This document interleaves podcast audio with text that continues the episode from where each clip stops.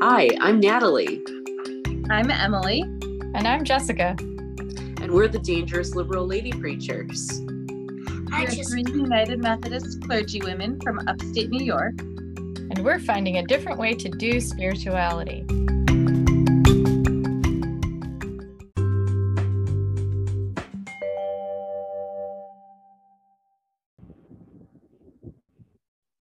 Sweet.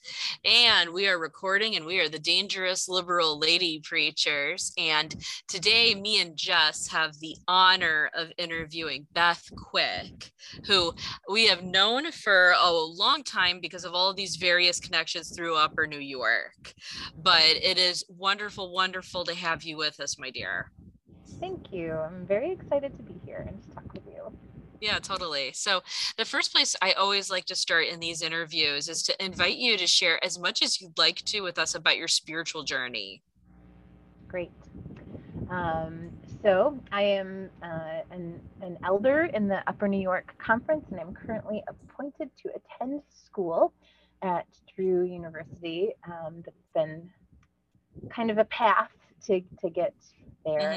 Mm-hmm. Um, my spiritual journey, I grew up in in Westernville, New York, which is a little two street town uh, just outside of Rome. And, um, you know, it was where my, my grandparents lived around the corner, and we all mm. went to the, the Methodist church, which was, you know, the real hub of life in Westernville. Um, mm-hmm.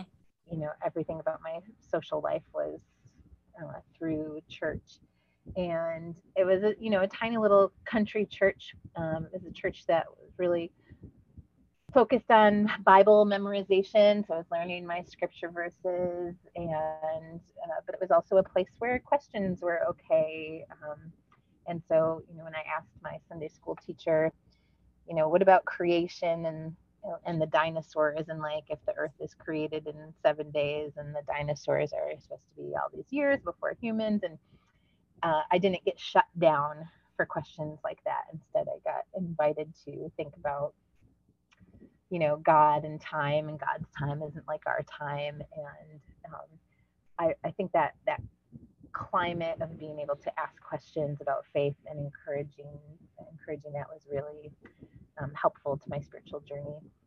When I was like in uh, sixth grade was when we we changed churches. We started going to Rome uh, First United Methodist Church, and Bruce Webster was the pastor there. And he was just a really significant person in my spiritual journey because as I started to um, want to take my faith on for myself, he was extremely supportive of me getting involved in whatever I wanted to be involved in. He was really good at sharing his wisdom and authority in ways that I have come to really appreciate over the years as I've seen maybe some other folks that are less excited about sharing wisdom and authority uh, with people. Um, Bruce really uh, was wonderful at doing that. So he's a big influence on my spiritual growth. And another significant impact for me was uh, my older brother, who's six years older than me, uh, who went to a, a pretty conservative Christian college. And he started college when I was starting junior high and after one semester, he came home and declared himself both a philosophy major and an atheist. and I was, uh, that just like flipped my world upside down as a, you know, 12, 13 year old. And um, the benefit of it for me was that I, I started being really uh, intentional. He loved to debate, you know, philosophy major, with all the wisdom of a college freshman. He loved to come home and have debates with me. And I realized I had to like figure out what I thought and why. And um, we have a really great relationship and, and we've both changed and grown spiritually. Um, but that was a really big um, influence influence on my my spiritual journey. Uh, so then, you know, by the time I was in high school and looking at college, um, I was already thinking about ministry of some kind. I'd kind of gone from camping ministry to youth ministry to um, pastoral ministry, and it was one of those kind of straight from college to seminary to the local church uh, sort of sort of people. And uh, yeah, spent 17 years in pastoral ministry before I was feeling like I was headed in a new direction and uh, left to go back to school. And that was three years ago, right in that world changing time of starting with the COVID pandemic and changing careers and et cetera. But I think Yeah. those are the main things that when it, when when I think about my spiritual journey. uh, Yeah, of that really course. Stand out. Yeah. Of course. I mean, it's whatever it is to you, you know?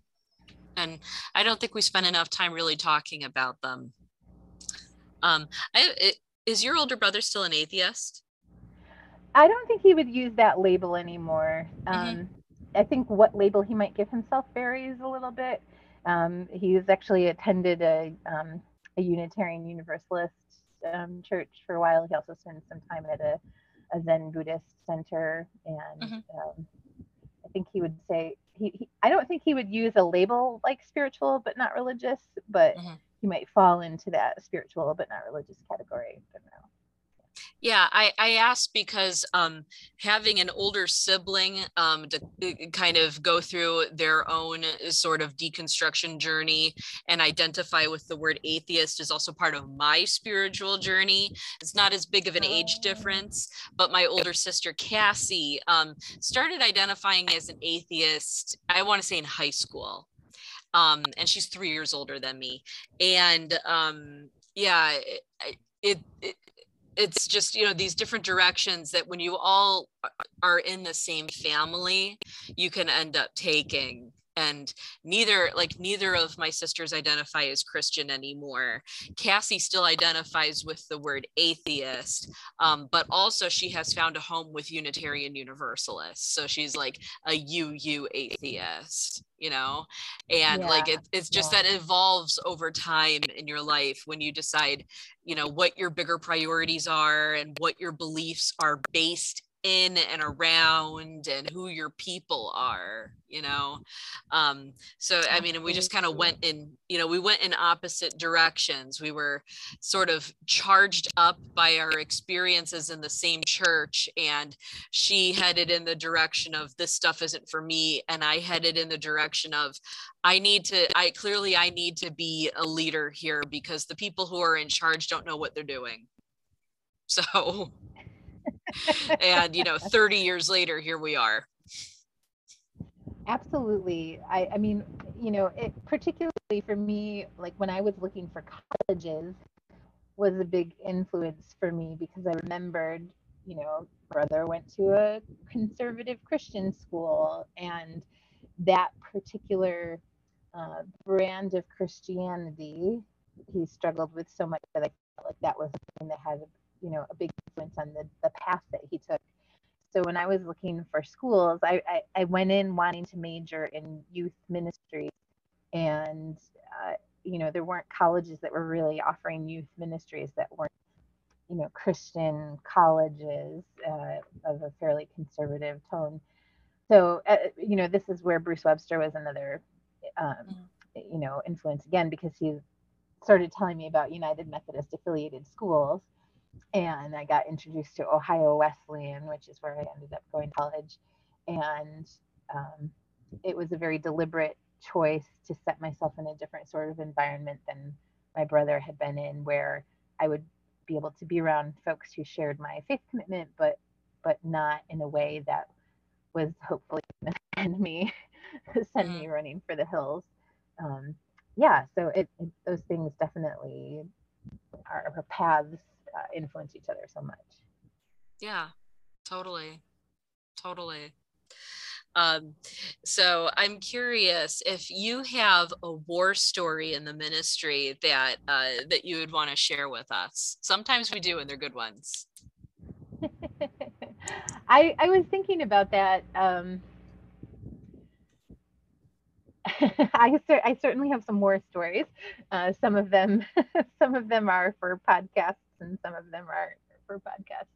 oh i, understand I, I I'm thinking though of a um, actually an interesting situation I'm in now. This this summer, I'm spending most of my summer preaching um, at uh, First United Church of East Syracuse, uh, where well they are between pastors, they you know alternate between Presbyterian and United Methodist clergy, and that's a place that I served earlier in my ministry. So I'm in this kind of rare opportunity of temporarily landing back at a um, congregation that I've I've served in before, and you know when I first got there, um, they they told me you know we're united, we really think of ourselves as united.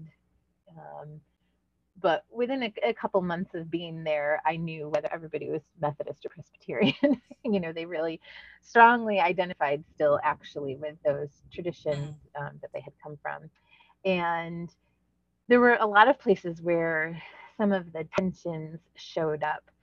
Um, and uh, worship life was one of those. And, and they have made a lot of, you know, decisions to try to carefully blend their traditions like they use a United Methodist hymnal, they say debts and debtors in the Lord's Prayer, and they, you know, try to balance these things. And one of the interesting places that that balance came out was in uh, celebrating Holy Communion, because they would alternate method by which they would receive communion every month. They would either receive it um, in the in the pews with um, servers bringing the communion to them in the pews, or they would come and kneel at the rail, or they would receive by intinction in the aisle, and they would rotate it to try to cover everybody's um, particular traditions. But the communion liturgy was um, also sort of a, a, a, space to navigate um, how to handle what what kind of liturgy would you would use from which tradition. of course, they're really similar, but people would really resonate with whatever liturgy was from their their childhood, their background. So it was actually at that church um, that I first started using sung communion liturgies um, because it seemed to resonate with everyone's tradition. Um, folks that were looking for more contemporary um, worship styles and people who were traditionalists in uh, and liking a little more formal liturgy and folks that were from Methodist or Presbyterian backgrounds, if we were doing a sung communion liturgy, that seemed to sort of overcome the differences and really allow us to focus on communion. Mm-hmm. Uh, so uh, that's what I think of. Um, it's not quite a war story, but it's a um, one of the ways where I felt like uh, there was a conflict that we were facing that we found a really meaningful way not to just overcome kind of overcome that conflict but to transform it into something that we actually sort of all enjoyed better than what was happening before um, so I, I really was and that really of course became a big a big thing for me going forward from there so I, I was really thankful that i was able to have that that space in that congregation yeah, of course. Um, and I that it, your your sung communion liturgies. That's one of the things I wanted to make sure that I brought up in this space. So I have your book. I'm a really big fan. um, and so yeah no everybody who's listening to this um yeah like beth is a genius so just you you have to know that especially when um, we're trying to put together liturgy and so in my case i don't have um, people kind of butting heads over what they want communion to look like. Uh, people are pretty much, we're, we're, pretty copacetic on that one. But um, it, it, I have I've had a bunch of people over the years say, please don't go to page 13 in the hymnal again. Or if you are going to do that please for heaven's sakes not every month because i'm i'm I, I'm going to rip my ears out if I have to hear that particular liturgy word by word one more time. And even to say that, you know, it doesn't feel holy to them anymore because they've heard it so many times that it, they've they've memorized the words a long time ago. They've become almost meaningless, even though they're very it's very meaningful faith vocabulary, but it doesn't sound like anything anymore. And they know that nobody in the room wrote it or knows anybody who wrote it. And it's you know it, it just doesn't feel like anything to them anymore. So not everybody feels that way but i know a lot of people that have. And also a lot of people seem to um they react that the um the the the, uh, the hymnal communion liturgies are long. And if you use something different you can kind of alter the length to fit what you're doing a little bit more so you have more control. And so the like the number one place that i ended up going when people were saying for the love of god don't go to the hymnal um, was to beth quick. So yeah to your blog and then to just your book. When you bound all of them it was just like oh my goodness it's like christmas. Um I, you know Thank so like you. now you know the beth quick uh, liturgy book sits right next to the hymnal. Um but i've i've used a bunch of them and it's just very helpful. And it's also it's it, it makes you think about the sacrament of communion in a very different way and that in a, a, very musical congregation like where i'm serving eastern parkway people really appreciate being able to flex those singing muscles and yeah. and and protestants are are a little you know we're we're a little uh what's the word I'm looking for? We kind of humble brag about it. We like to sing. yes. You know, our, yes. our, Roman Catholic friends don't like to sing as much as we do. A lot of our other traditions don't like to swing as much as we do, but we like to sing. Um, and and it's it, there was um, there was one that I used. It was at Advent, and it was you wrote it to um, "Come Thou Long Expected Jesus," I think. And yeah. when we sang that, it was so like there was something that filled the air when we did that one. It was it was almost like it was haunting but in a good way because it just brought something in that nobody was expecting. It was just very wow that's really something. So yes thank you. You have provided us many many gifts with that. Thank you. It's been a real a real joy. I you know i didn't i didn't set out to uh, come up with a, a, a collection myself but i you know early on i had kind of come across a couple of sung liturgies that others had written, and I was asking for uh, other examples and and just googling, trying to find other ones that I could use, and I just couldn't I couldn't find them, and so I, I sort of started writing my own, just out of desperation for for more options, um, and it's it's become a real joy to do.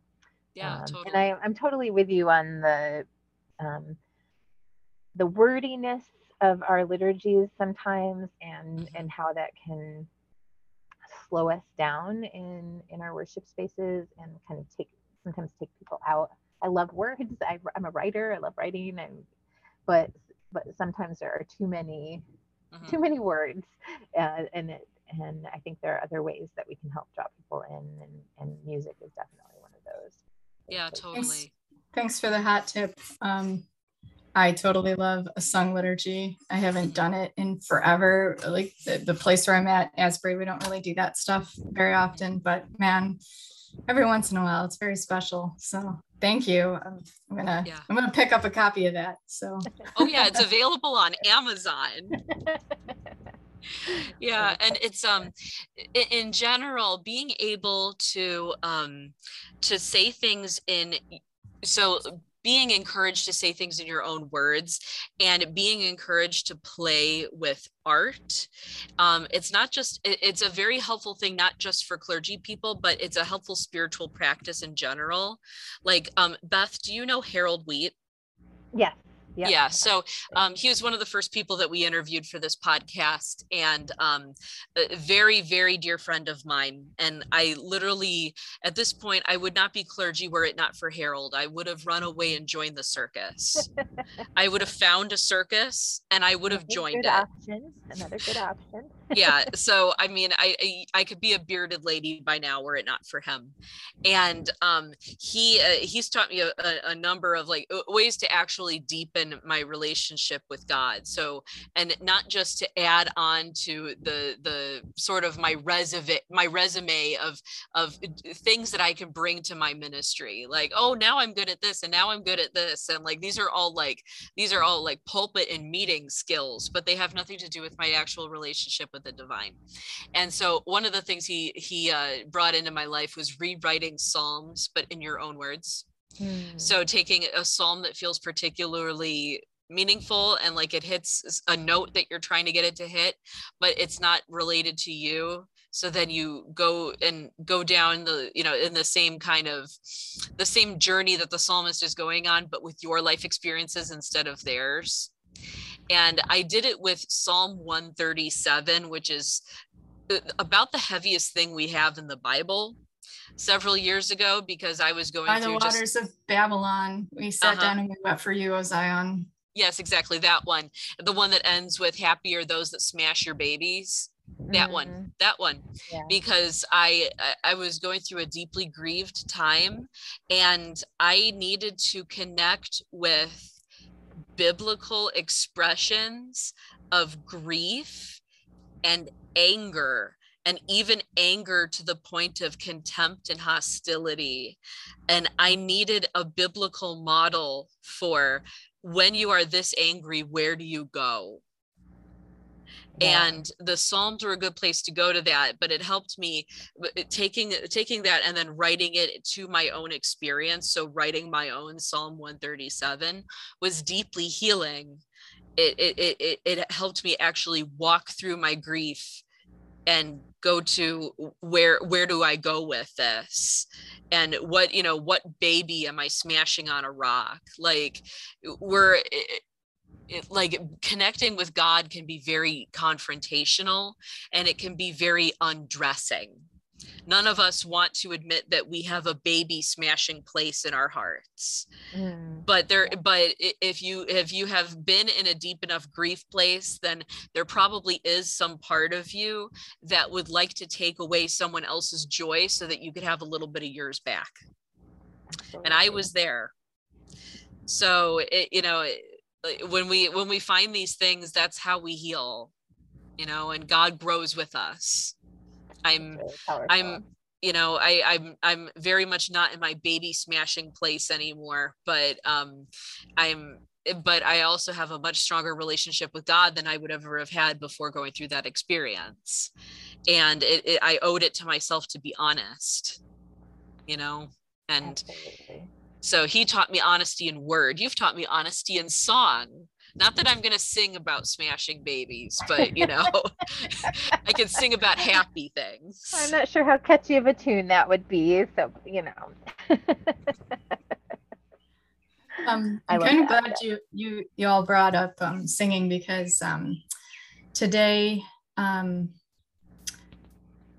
he leadeth me. Our our our organist, um, our organist pianist, wonderful wonderful player. She played during communion um, like a kind of transposition. Um, riff on um, he leadeth me and um, i was just so excited because i love that song so i was kind of like standing up to communion we are like in the line for communion and i'm holding my baby and i'm singing it and um, kind of a little bit and then one of the other women in the congregation was also singing along with it. So it's just so wonderful to have that place to connect with one another on these songs that we all know because we've heard them so many times.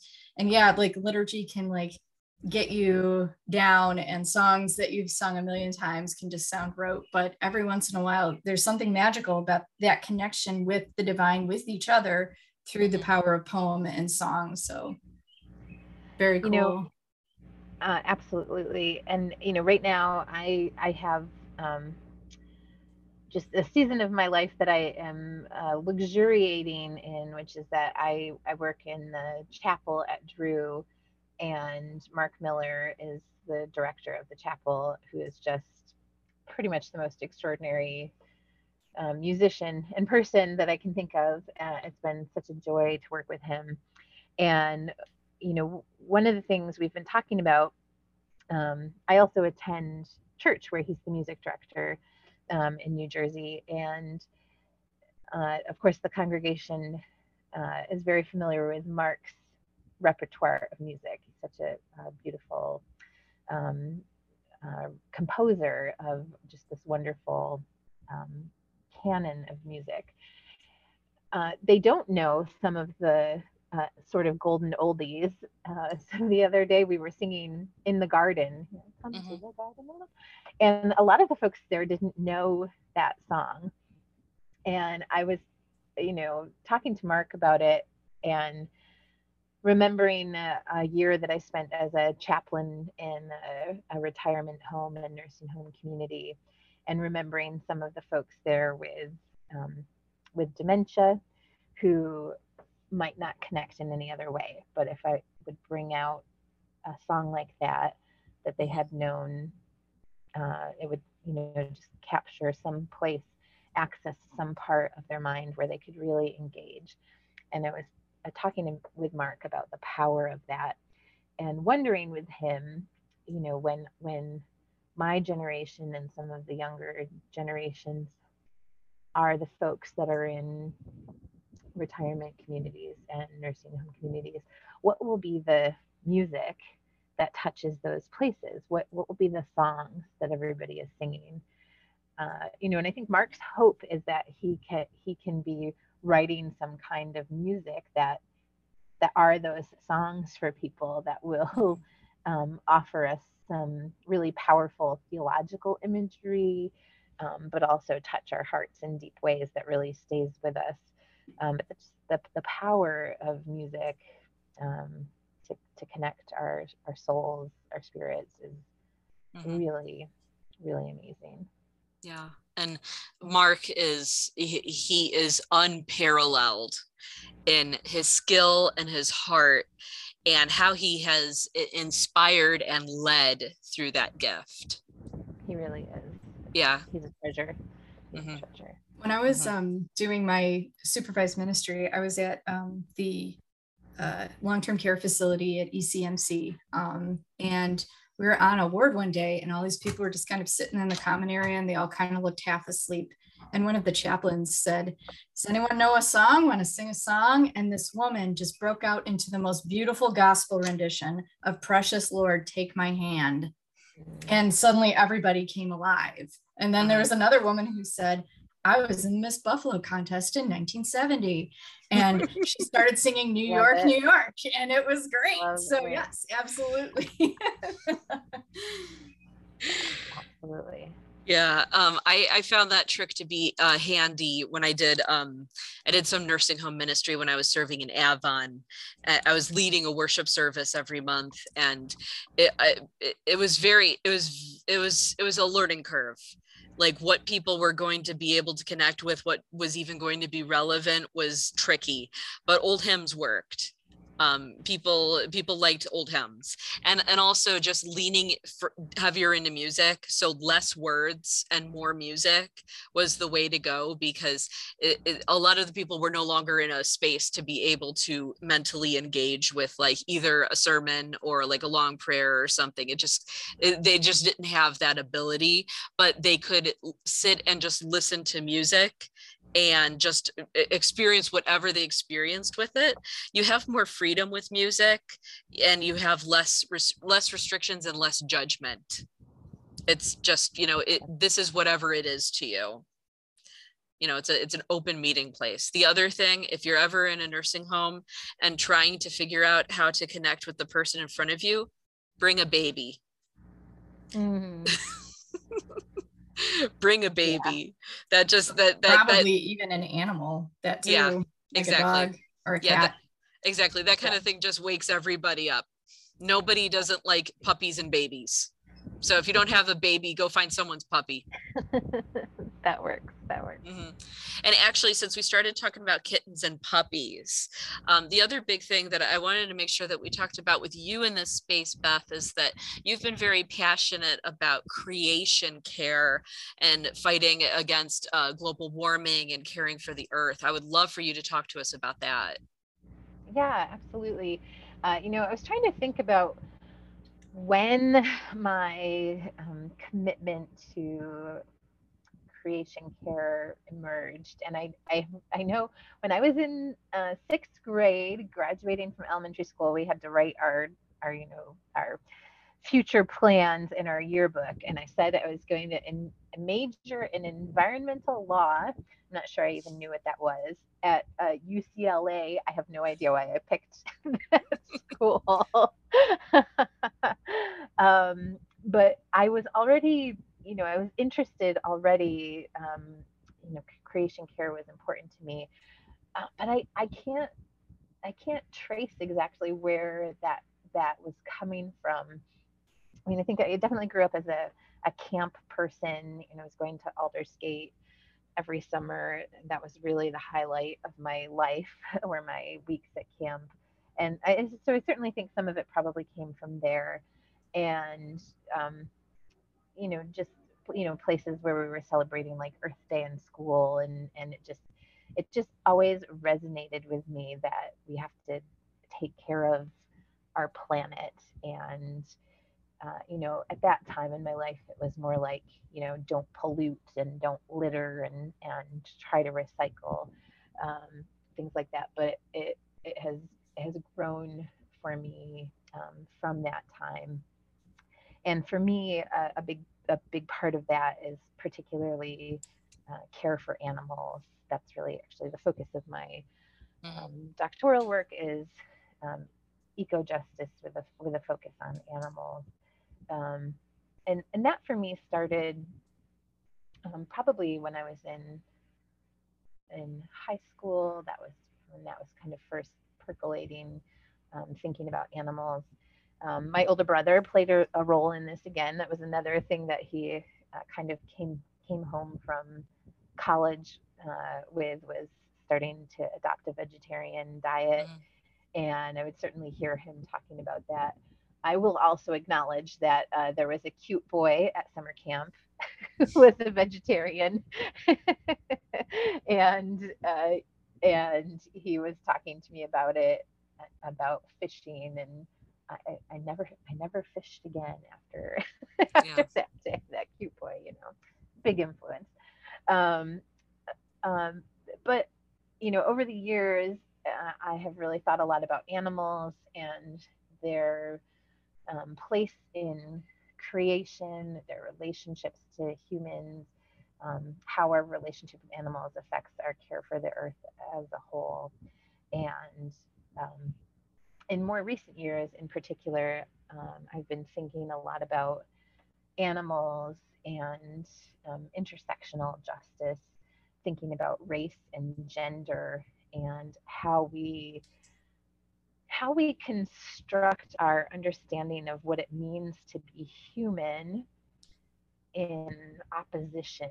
Um, we we decide what is human by clarifying what is not human, and all of the ways that we have done that um, as a culture have been through these kind of really problematic dualisms where um, human, to be human is to be white mm-hmm. and to be male and to be um, um, cisgender, heterosexual, Christian, and any everything else is other.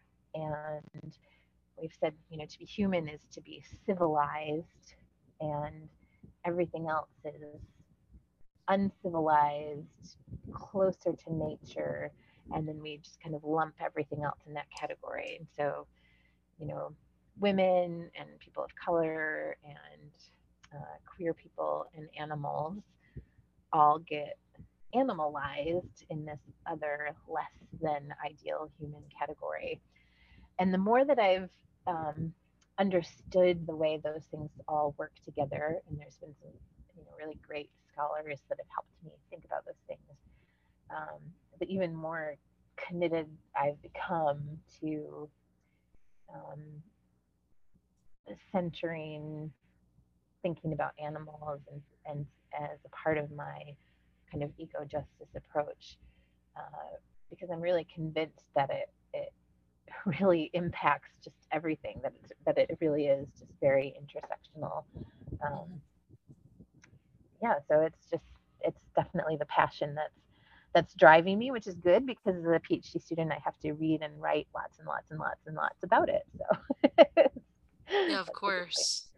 But yeah, we don't always uh, we don't intuitively make the connections that you have, but absolutely that there it, it, we destroyed everything in one sweep when we decided to put white men in charge That's, I mean, if you see the movie Pocahontas, they, Mm. they really lay it out there. These white men are dangerous. No one go near them. And please, white men listening to this, we love you, but we got some work to do.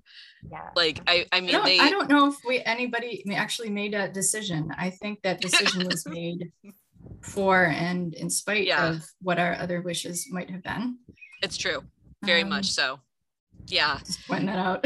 yeah but i mean we w- you know the the white uh, so i shouldn't say we put the white men in charge the white men put themselves in charge and everything that wasn't a white man got the axe ranging from women to people of color to people with disabilities to lgbtqia people to trees and animals it's yeah i, I- Yeah, I mean it, it's all tied together colonial legacy that yeah that we are um, we all suffer under right we suffer in different ways and in uh, unequal ways but it it harms all of us Mhm. um, this system that we have and and the the nature of these dualisms that sort of define the human in contrast to something else the way that they work is to try to hide their construction you know to try to hide that this is how it's being defined um, Mhm. it, you know in, in ways that make it all the more difficult to try to unravel um, because if you can't if if the if the dualism is hidden if the ways that you know the the the white um, christian male is you know propped up on the you know standing on pushing down uh, everyone else. If that is hidden it's it's harder to undo. It's harder to acknowledge that it even exists. And and so it's it's really insidious um, and um, yeah so that's you know one of the things that i get excited about is is trying to help you know folks make those connections. Um, and and for me that has you know i've been working for the last few years uh, my advisor at drew connected me with this really fantastic organization called creature kind Mm. um, and i my first year of my phd program was able to get a fellowship with creature kind which is this uh, a christian organization that focuses on the liberation of animals people and the earth it's got a very intersectional approach um, the director um, Aline Silva, um, a queer woman of color uh, pastor, really helps to uh, lead the way in this kind of intersectional approach. And now I'm in the position of coaching other fellows that are um, engaging in projects, trying to think about how to be advocates for animals in this in this very intersectional way. Um, I think one of the big, you know, critiques, a valid critique of um, folks kind of doing work with animals and creation and et cetera is that it can be it, it can at least have this image of being um, very white. It's for white people. It's for affluent people. And one of the reasons i love being in the organization that i'm in is that it it really um, decenters whiteness um, and uh, kind of centers the exciting places where creation care work and, and animals work is happening in the world. Um, Mhm. So I'm, I'm really loving that. yeah totally I'd like to also point out that this work is deeply Wesleyan because John Wesley was one of the first theologians that really um, started to create theology around animals and creation care.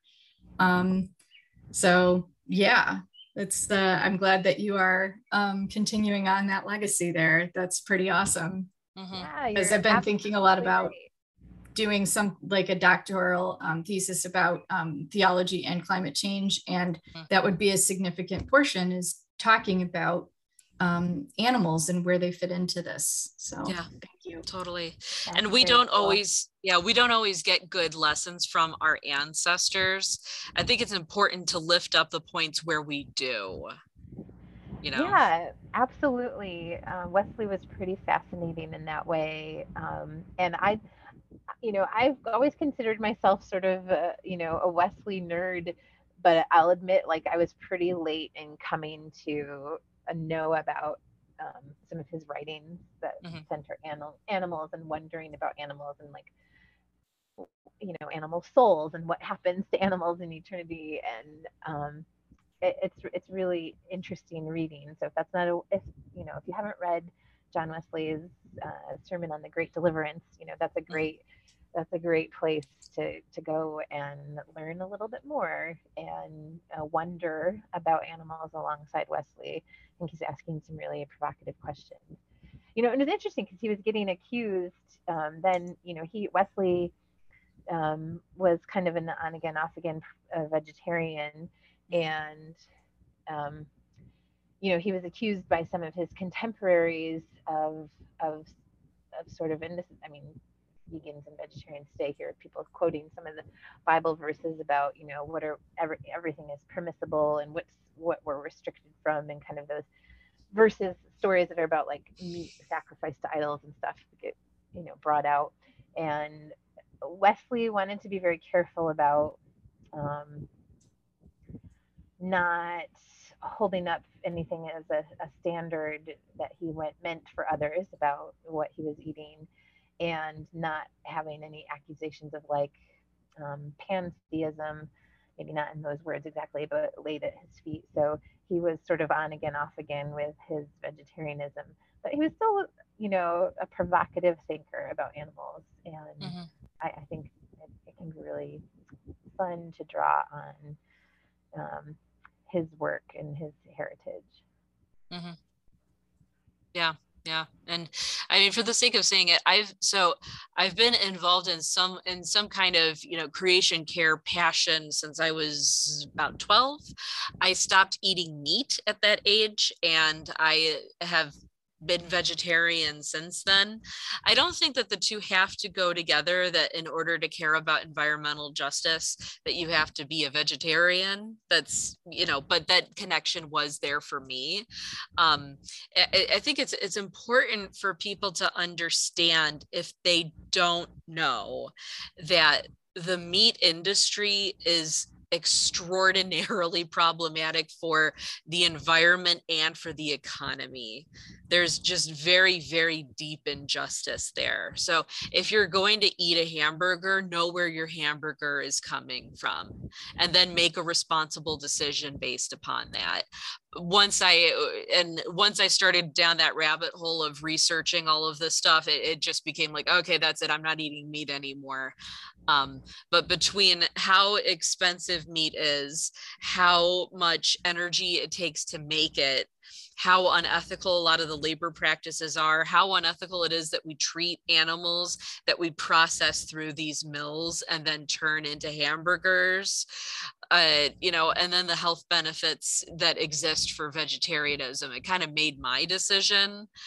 Um, you know, it's it's different, and I've served in congregations where I where I've had members that eh, have several months in the fall and winter that they hunt elk and turkeys and that's where their meat comes from. And i i you know it's hard i can't argue with them you know that's a much that is a much more natural and much healthier way to put meat on your plate. And it's a lot more fair between you and the animal. Now being the gun control and animal rights person that I am, I have to kind of say that I don't think hunting is totally just unless you're giving the deer a gun too. But, you know, we're not quite there yet. But you know. you are totally right, Natalie. I, you know, I served, you know, my last appointment before going back to school was in Gouverneur in the North Country, uh, you know, big, big hunting and farming communities. And, you know, in conversations with fo- with folks, I would say, you know, very similar to what you're saying. You know, the the the the place where I find the most injustice is not in, you know, ethical hunting practices and I have a I have a lot of respect for um, people who care to do that or find other ways to make sure that the food that they're eating is is ethical and just. Um, but I, I think a lot of people don't realize exactly the the industrial food Mhm. system um, that you know most of us participate in, and even as a you know even as a vegan i still participate in that system in the other food that i'm eating there's no perfect Mhm. um, perfect ethical diet that avoids um, every kind of injustice for sure Yeah. um, you know but what is the the role that i that i think i can play and it's always you know anytime we're talking about food it's such an intimate thing what we eat is a Mhm. really intimate question and we're part of a culture that uh, has really terrible messaging about food Mhm. um, has so much shame. People ha- have of course uh, uh, you know from this system um, so many challenges um, body issues self-image is- issues. Um, we think about um, disordered eating of, of so many different kinds. And so i try to be even as i'm a, a, an advocate for animals and as that leads me to make certain choices about my diet i try to always be aware of and careful about um, presenting anything that I'm saying in a way that makes folks feel judged or like there's only one, like if you're not making this decision, Mhm. you're clearly a terrible person. You know, that's like we, there's so many things that factor into um, our relationship with food and um, the decisions that we make. And, you know, what I hope to help people do is to, you know, think about, consider, look at just, you know, kind of push on the boundaries a little bit, but never, never hopefully in a way that makes people feel like, you know, gosh, if you didn't come to the same conclusions that I did, um, or aren't able to adopt the same practices that I have, that Mhm. you know you're out uh, somehow, because it, Yeah. it's a really intimate, It intimate is. issue. One of the things that I've found about Americans in particular, um, and I think it's because we are so, in large part, we are really, really divorced from um, seeing the impacts. And this, we just do not understand the scale of the things that lead us to be able to live our lifestyle. We don't see, and this is actually a discussion I had to have with people when we are talking about um, what our policies are going to be in certain Niagara County towns around um, solar farms. I said, Mhm. listen, people get sick and die of cancer in order for us to put gas in our cars Mhm. And for us to heat our homes. Okay, this is happening right now. It's been happening. You know, the petroleum industry makes people sick, it gives people cancer. We know this. And like the processes of refining chemicals can sicken communities because there's particulates that get released in that process. So even if you're meeting EPA standards, it, it still is a thing that can happen. You know, my father worked in an oil refinery for a long time. He's like, that's a risk that I knew that I would have to take if I was going to take this job. I knew that my risk of dying of cancer would go up. So, and then I was like, and if you put a solar farm next to your house, it might not look pretty, but you're not going to die of cancer. you know? So, and it's the same thing with food. It's the same thing with the clothing, the stuff that's in our stores. You walk into Wegmans and there is an insane, like, logistical chain that allows us to have this absolute massive abundance Mhm. in our grocery stores, in Walmarts or Targets. Um, the absolutely insane amounts of logistics that go on worldwide and the suffering that goes into that animal and human suffering and planetary suffering. Mhm. And we just do not understand because we are totally disconnected from it. We do not see it happening in front of us. Yeah. So um, people will come out and say, oh, well, you could just, you know, live on this, you can live on a hundred acres and be self-sufficient by yourself. And like, you don't understand like scaled agriculture and how much work that takes.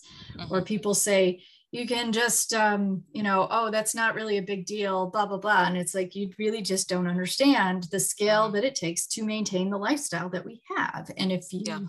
want to live more simply, you're going to have to accept like some serious changes and serious changes to um, the way we generate energy, the way we um, eat our food, um, produce our food. Yeah, it's it's uh, we just have like forgotten all of those things that people I Mhm. think might have had a greater connection with in the past, but mm-hmm. um, because they were closer to it. But um, yeah, not anymore. I would say mm-hmm. probably since the 50s and 60s, people have been able to externalize that away from their neighborhoods, their minds very mm-hmm. easily white yeah. people in particular so yeah and it comes it comes at a huge cost and it also comes at a cost to people that are a lot closer to you than you think. When i was uh, serving in the finger lakes i came much more face to face with this. It was the same time that i had parishioners that were hunting their own elk for dinner. But i was also out in vineyard territory and uh, you're and and um, huge farms and the even as a vegetarian i want to say that i'm somehow removing myself from the unethical things that happened to that cow to turn it into a hamburger. But it was migrant workers that picked my vegetables that made my salad and they were they have not had their immigration process treated with respect. They have not been treated with respect. They have not been paid according to their skill and worth. And i'm my hands aren't clean of that either and they are not way way way far far far away. They are right here in upstate new york. There are migrant there are many migrant workers right in the finger lakes that are picking our livestock that eh, that are picking the vegetables that are you know preparing all of our food that are then sending it right off to wegmans or that are picking and squishing those grapes and then turning them into that bottle of wine that you can buy when you go on your fancy wine tour. And it's right there yeah, when I was in, um, I guess my first year of college in Ohio, I, I took a class that was titled like suffering or something like that. I don't know why I ended up taking a class called suffering. Uh, but one of the things that we did was we visited migrant workers in mm-hmm. Ohio, you know, very near where I was going to school. And I had no idea no idea that I, I was seeing the the living conditions of the families of you know workers of all ages were living in. I I just I thought, how can this be?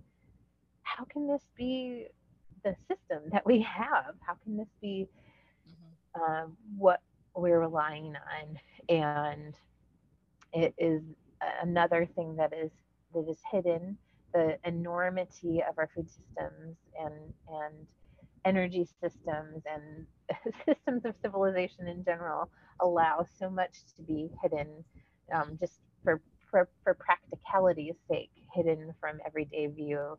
And and when things are hidden um, so much injustice can can be taking place. It's mm-hmm. it's really shocking. It's really shocking. Yeah yeah and it seems like the two biggest things that that it takes to change things is is education um and then just put and then just putting things out there. No more allowing people to no more allowing injustices to hide under a veil and no more allowing people to sort of to, to either not look at the truth or compartmentalize it.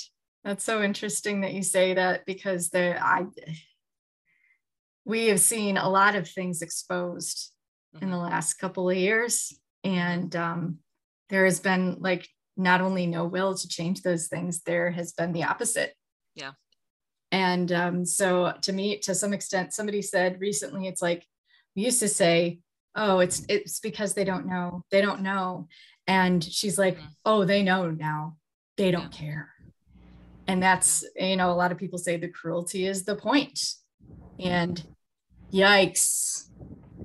What does that mean for the future of the church or the future of this country? The cruelty is the point. Yikes, guys. Like, what do we do with that?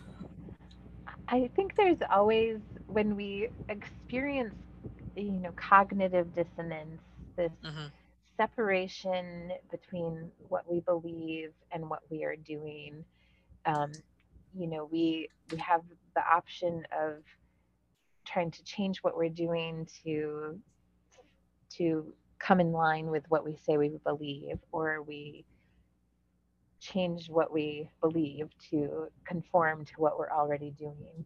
And we like to think that what we do is change our actions to conform to our beliefs, but humans much are much more likely to do the other the other mm-hmm. direction to change our beliefs to conform with our practices and and that's just you know that's um, a truth but i think that's for me the place of the church is to be a, a community where it's okay to acknowledge the disparity between what we believe and what we do. And I think that's one of the first problems we have is we we like to pretend that there is no disparity between what we say we believe and what we do. But I think church at its best can be a community where we acknowledge that the the sinfulness, right, of having the disparity between what we believe and what we do, mm-hmm. and then together work to to bring our actions into conformity. And we're we will never achieve complete you know complete um, affirmity that's you know that's going on to perfection in this lifetime right? To we're, we're doing we're in process but we're never at the destination but i think when we can support each other in that hard work instead of telling each other we're, we've already arrived uh, that really transformative things can happen. I, I hope. I hope. Mm-hmm. I hope so too. I hope so too. Excellent words. Thank you. Absolutely. Absolutely. So, the note, Beth, that I always like to end these interviews on, that we, you know, that our beloved final question is if there was one thing that you could tell the world about God, what would it be? Uh, that's a great question. And um, what comes to mind is uh, when I was a new pastor, uh, so we would take rotations uh, as chaplains at the hospital in Oneida. That's where I was serving in Oneida. And in the manual, it said, um, I don't know who wrote the manual, but it said, um, stop trying to defend God. God can defend herself which I thought was wild for a little Oneida manual for clergy of all all stripes in town. Uh, but I really that's stuck with me ever since then. You know, stop trying to defend God. God defend herself. And to me, uh, that says, you know, we we try to know God and um, pin down God a lot, box God in. When I hope that maybe we wonder more wonder about God and don't have to worry so much about defining God because God can defend herself. And I I uh, I am delighted to hear a feminine pronoun for the divine. Yes. Yeah, for I, I was delighted too. and for you know anybody who questions the importance of calling someone by their chosen pronouns, call God she and watch the reactions. absolutely. Absolutely. yes. Yeah. Oh, it's been a delight to talk to you, Beth. Thank you so much for sharing your time with us. Thank you for the invitation and the great conversation. I feel like we could just chat for for hours, but uh, mm-hmm. for our for the listeners' sake. oh yeah, yeah, yeah. No, of course, and we'll and we'll be in touch, of course. But yes, no, and really, thank you for the work that you're doing. It's world changing. Thank you, and thank you for the work that you're doing. I love this this space and uh, the voices that you're inviting in. Yeah no it's been it's been nothing but it, it, it, has been fun. It has been joyous. It has been good challenge. It's just been wonderful. Great. Yeah. So anyway peace and love to you. Thank you. Blessings thank you